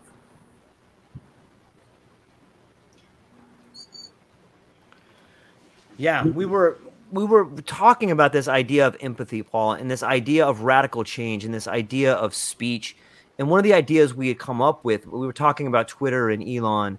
Like, wouldn't it be amazing if something, if Twitter rolled out like a monthly debate series where two serious people were going to go head to head and talk about some of the biggest ideas of our time? Like, you know, maybe you have Jordan Peterson versus Eric Dyson talking about the idea of, um, you know racism or you have like just these just these people that thoroughly understand the concept of language and genuinely care about solving problems wouldn't that be something that twitter or one of these huge multinational social media companies could do and really create positive change I, I mean, I think it, it sounds like it, it would be interesting to to watch or to listen to. But you know, when I look at social media companies and I look at like you know news networks, I I kind of think that you know in some ways, you know, by their their algorithms that they're trying to control the narrative. And so when you have people that are like arguing um, you know, against you know racism or corporate dominance or whatever it may be, or the rights of workers, you know, then I think that's going to be a turnoff to a lot of people who pay the bills at you know at Twitter and you know or Instagram. You know, uh, you know, I, I think they, those you know corporations are generally on the wrong side of public opinion, and so when you you'd have to really like you know the the topics would have to be like pretty narrow right? You couldn't get into like what was really you know plaguing the world Yeah, that that that was kind of where I was. eh, That where my thought process went to too is you know what sort of things are going to be allowed to into what extent. Um, that's I I think it could work because he did privatize it, um, but I don't know where that money came from to privatize it. I think that would be an important factor in that equation. Um, you know, who's really footing the bill because Elon didn't put up his own money to do it. You know, he was like, you know, there it came out that what uh, Larry Ellison gave him a couple billion dollars, a couple other people chipped in some billions of dollars. You know, who are all those people? What are their interests and what's their their end goals with this idea? well i mean like that money gets paid back through advertising right Theoretically, I mean that's a lot of money. right well i mean, I mean, you know, part Well, of I- the program And, and Twitter historically ran at a. Oh, sorry, you broke up, Paul. What were you saying?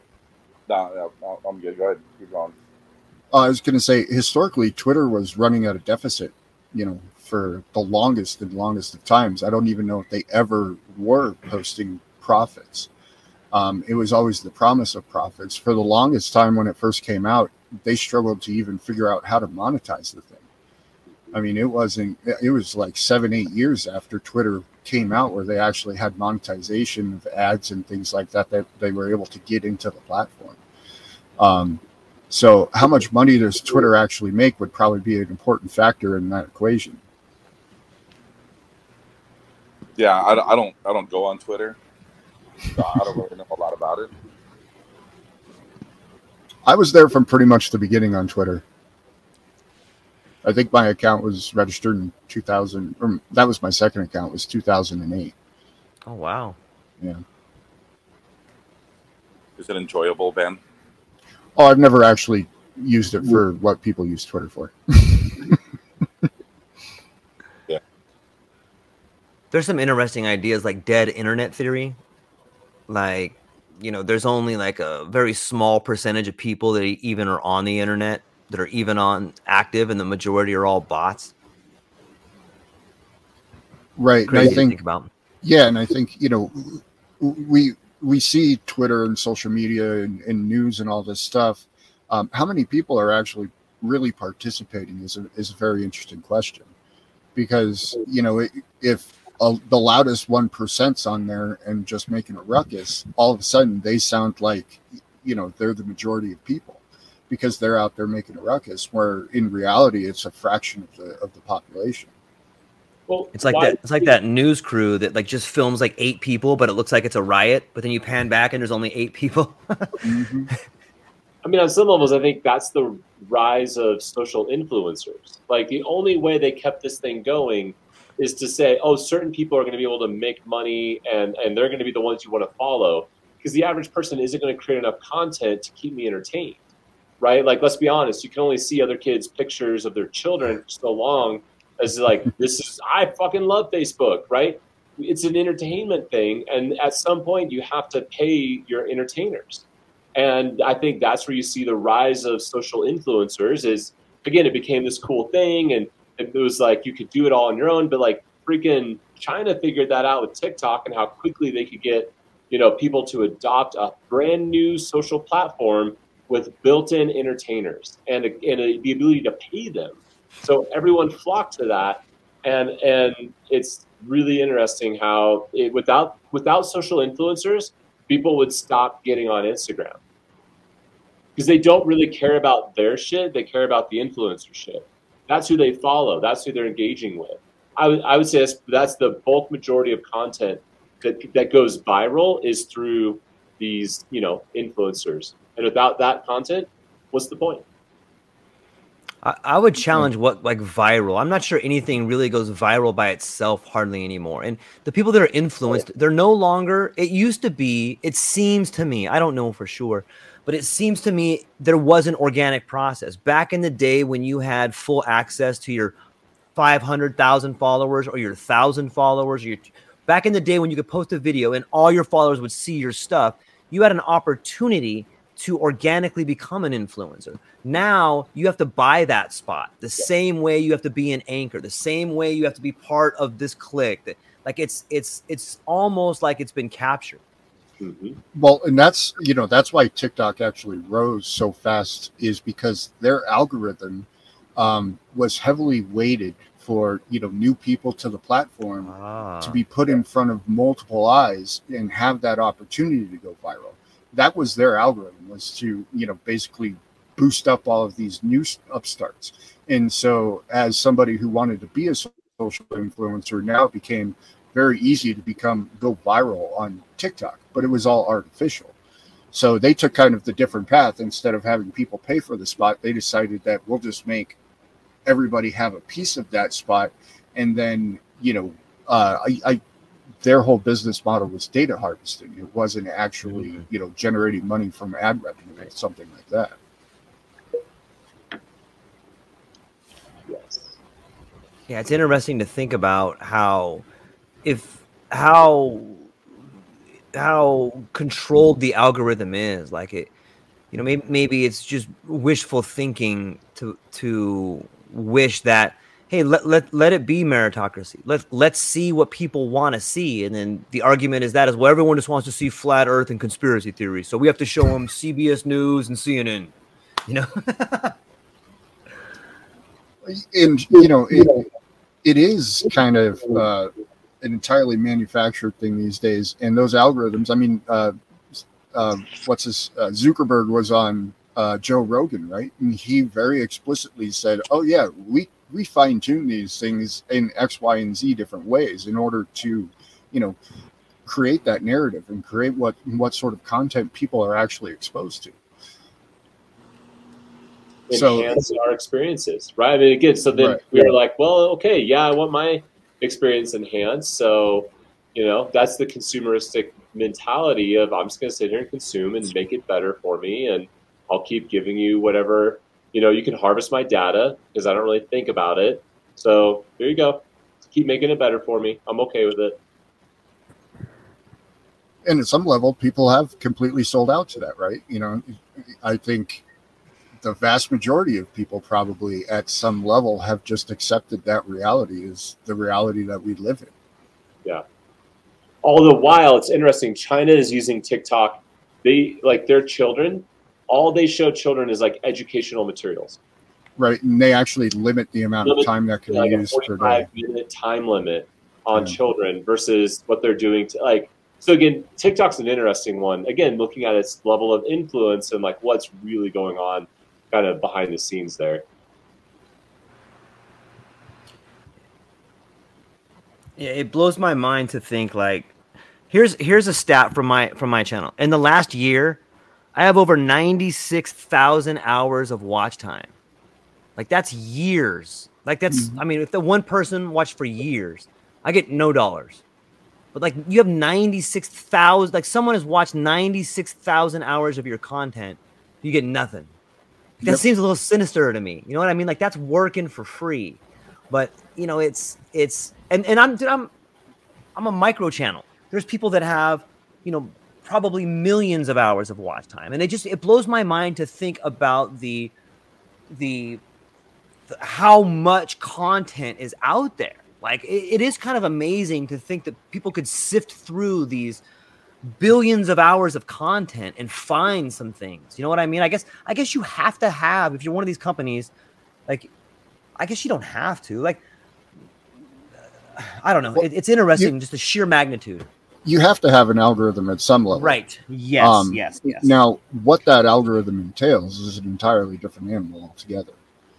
Uh, right. Uh, you know, uh, to your watched hours point, you know, uh, like the Tim Pool cast or whatever, I think I've seen them have some 40,000 people watching that live. And that goes on for a couple hours. So there you go. That's yep. 800,000 hours in one episode of content that's being consumed. Um, wow. Wow. Right. So, you know, these are big numbers. And I think we as humans are really terrible with big numbers to begin with. And and so I think that's where you know there's kind of it's it's a little scammy to your point. You know, it is you, you're you're getting free labor and free content essentially and you know yeah you're giving these people maybe a percentage of two of the actual potential revenue that could be had and this goes back to you know the idea of, of you know having different parallel structures and setting up different marketing models and business models that would be able to outcompete these. Because now if you can if you can take that and give it back to the individuals now all of a sudden you know all of that becomes really big revenue for people. Uh, and and and it's not filtered off and shipped off to shareholders so, so think about this. Here's an interesting way to, to look at this that came on my radar recently. Ari uh, Ari Shaffir, I think is how you say his last name. He's uh, yeah. and um, he had a special on Netflix that came out about a year ago, um, and he just released one, and he went to YouTube to release it. Mm-hmm. So instead of getting like Netflix to like put out his special, he went straight to, to YouTube and just released the entire special for free on YouTube. His Netflix special got somewhere around a million views. Um, so didn't you know did okay, but like a million people. That's not great for something you know a, a special on on Netflix. On YouTube, in the last three weeks, he's gotten 4.2 million views of his content.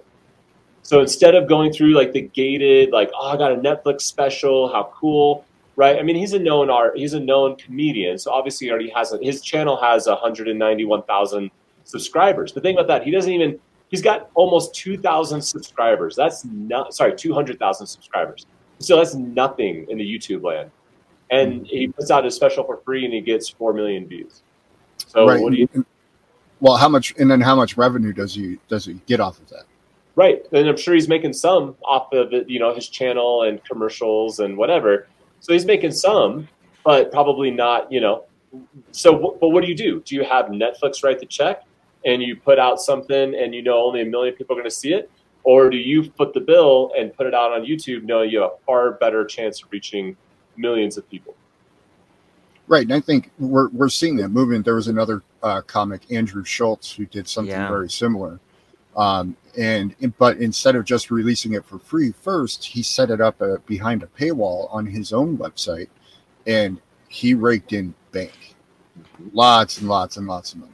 And because you know everybody who was buying, I think it was something. I, I want to say it was under twenty bucks, might have been fifteen bucks or something like that. But you know that was all his money. And then after that, he released it onto YouTube to the tunes of I, I think it's over 10 million some views. So that's yeah, the like disruptor piece, right? Kind of coming back to like using these platforms, using this content, using the fact that we know people. Like, how do you begin to play the game where you're able to start getting you know engagement and exposure without having to play by you know play by the traditional rules? I seen, you know who else I saw? I like this guy, that kid Luke Rudkowski, does We Are Change, and he has, you know, I think over a hundred thousand subs. He's not monetized on his YouTube channel, but he he went. You know, I've been watching him for he's going for a long time, and he's always been raising money and stuff. And I would say last year he did something similar to what you said, Ben. He keeps his YouTube channel and he makes a video every day, but he also put up his own website with a with a subscription, like five bucks a month.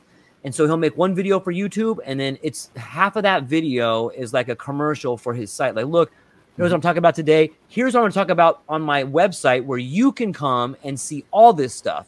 And he's found a way to use YouTube as a his own commercial for his site, and then he funnels the people back over to that site where he does his his better, more more uh, caretaken videos and stuff like that. So I think what you're saying, Jason, is that that can be the system. You can use these giant platforms, get the views, and then get a percentage of those people to come to your website, which would be on Ben's server, and then That's we could have doing. that. Yep. Yeah, yeah. and we could have them come behind the the paywall over there. You know, you know, you could even do something like um Rokfin, where you know if if people pay five bucks and they get all our content for free, something like that. You know what I mean? Yeah. Or we And could it- start a uh, psychedelic roundtable OnlyFans.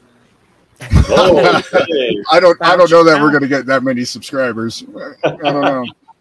Jason's pr- kind of pretty, but the rest of us, I don't know. oh man.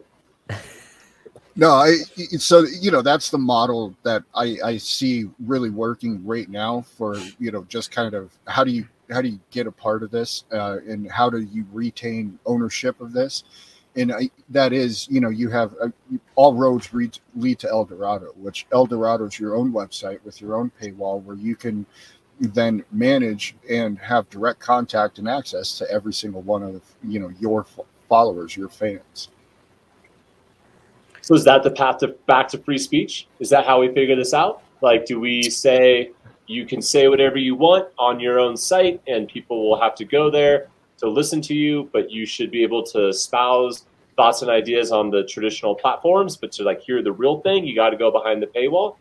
Like, how do I guess I'm I'm curious. Like this this free speech thing, I've been curious, thinking a lot about. Like, what do we do with it? And how how much of a concern is it? Well, I think that's definitely, you know, that's a path to enable free speech um, at localized levels. Uh, you know, and I think that's probably the most straightforward path that we have available to us. Uh, if, you know, because once you start getting into this, you know, conglomerations of Twitter or Facebook or what have you, um, you know, they've already you know, Section 230 kind of, you know, was the beginning of this. But I, you know, there's been a lot of talk trying to convert these things into like a public utility type idea. Mm. Um, so I think you know the decentralizing of the you know of these massive of all the content and then putting it behind a, your own paywall, and then you know it be, it it kind of returns things to a meritocracy, much more much more of a meritocracy than the algorithm's going to afford you, because now if people really enjoy your content, what you have to say, yeah, they'll sign up. You know, they'll pay that five bucks a month to get all of the content you know that that we all post um, because people find value in what we talk about and how we talk about it. Uh, and it's definitely uh, a model to, uh, you know, not give away all of your content and work for free for, you know, like to George's point, having that 96,000 hours. Imagine even 10% of it ended up, you know, behind a paywall for you, George. And that that's that's the same thing with Subscribestar or Patreon. It's the same method, only that's someone Right. else's site as well. Right. And they can shut you down. Yeah, And- and- absolutely. and have you know so they've Yeah. created bad a bad precedent and so then you know what's the solution for that well you have your own you have your own server you have your own website you have your own paywall um, you know there's still the the problem of a payment processor you know they're like uh, for instance visa and mastercard shut down wikileaks right right. um, so there's still issues like that, but there are alternatives to that. You know, cryptocurrency is one of them, uh, and you can convert cryptocurrency on the fly from whatever currency comes in and offload it to U.S. dollars to, you know, euros to whatever you want. Um, so there's there's solutions for that, and I think it, it, that type of model is basically the most effective model if you want to be kind of like a, a small mom and pop shop podcast. So, Yeah. um, so Jason, like, how, how do you define free speech? It's a really good question. I don't, I don't know. I don't know if I have a definition for it yet. I've been, um, In your mind, are there limitations to speech? yeah. I mean, I think you know, harming another human being is is a boundary, right? So, so words that would harm another person or, or incite violence to another person um, feels feels like an edge of free speech. Um, but yeah, I, I don't know. What, what do you? I mean, I'm curious what your thoughts are, Paul.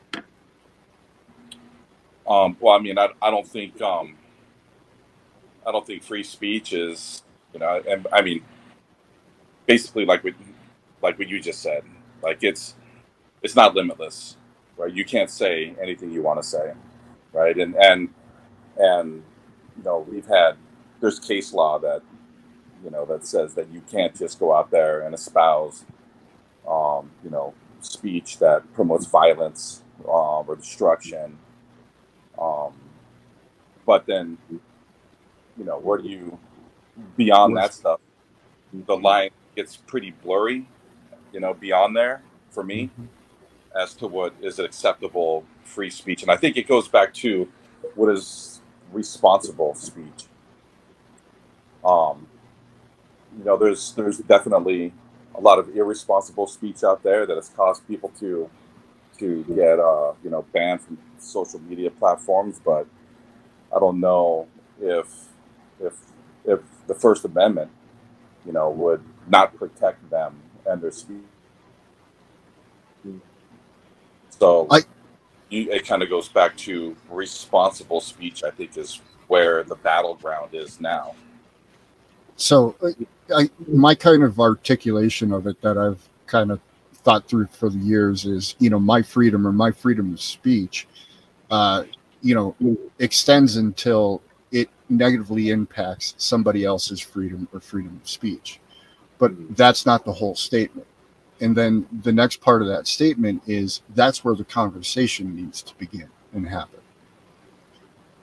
And I Right. think if we if we have the place for that conversation to happen, I think that's where you know that that fuzzy line that you're talking about. I think that's where you know it can it can kind of be hashed out to certain extent.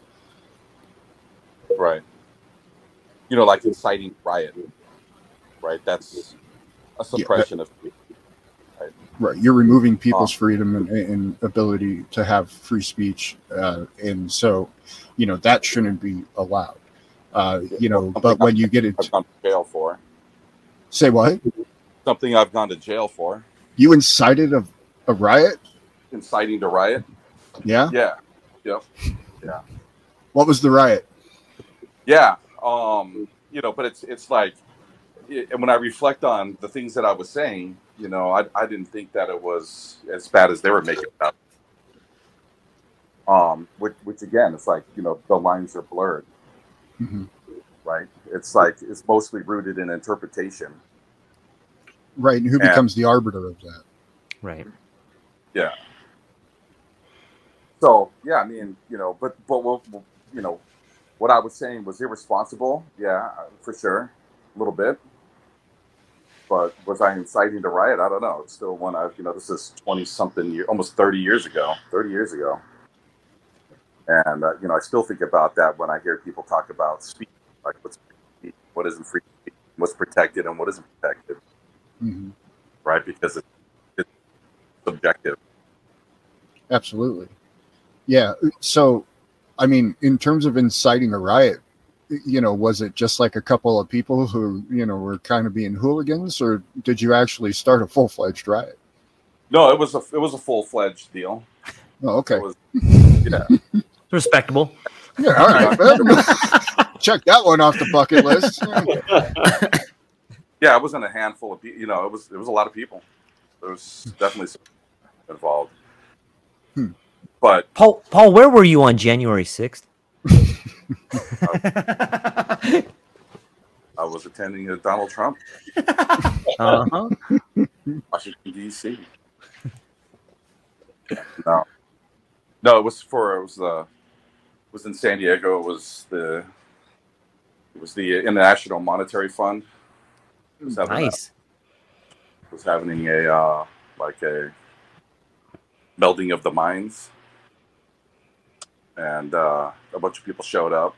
I was one of them, and and things got a little crazy.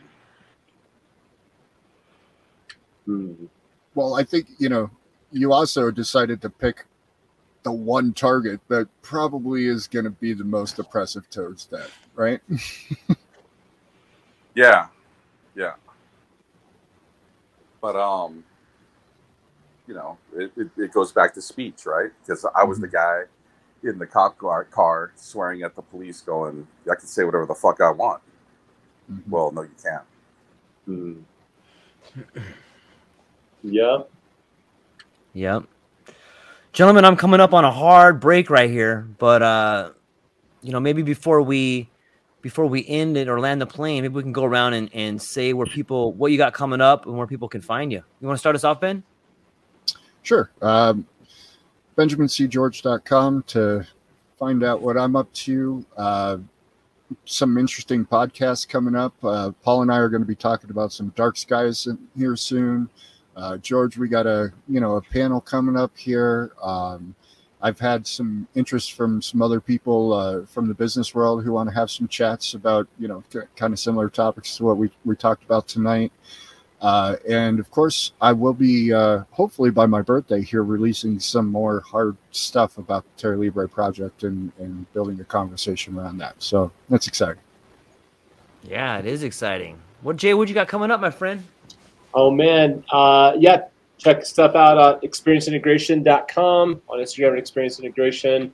And right now, I uh, just got my first episode of Dad Balls podcast recorded, so going to be getting that dropped here soon. Got to talk to an incredible dude with some dad balls. Was in the military and um, really went through some some pretty crazy stuff in his life. So excited to to be getting to have that drop here in the near future. That's it. That is exciting. I'm looking forward to checking it out. Paul, what do you got? Some irons in the fire. What do you got coming up? Um, yeah, I mean, not not really too much. And I'm doing this thing on Sunday, and um, um, working on the Hawaii Dark Sky project, which we're gonna have some stuff coming out here in the next couple weeks. And when we do, I'll let you guys all know. Well, I, I thought I remember hearing a while back there may be some psychedelics that you wanted us to be guinea pigs for. Is that how's Yeah. that operation looking? yeah, it's it's, it, it's coming along. Yeah, it's looking really good. Yeah. All right.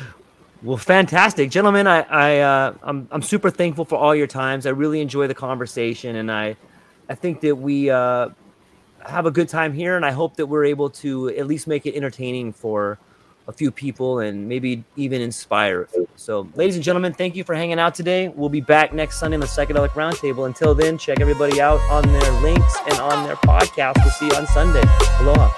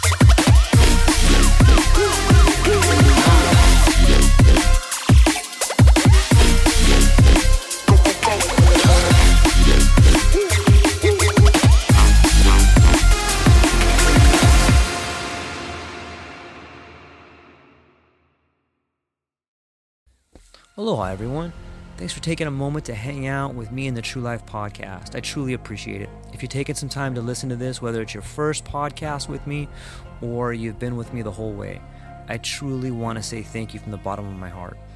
Additionally, I would like to try to inspire everyone.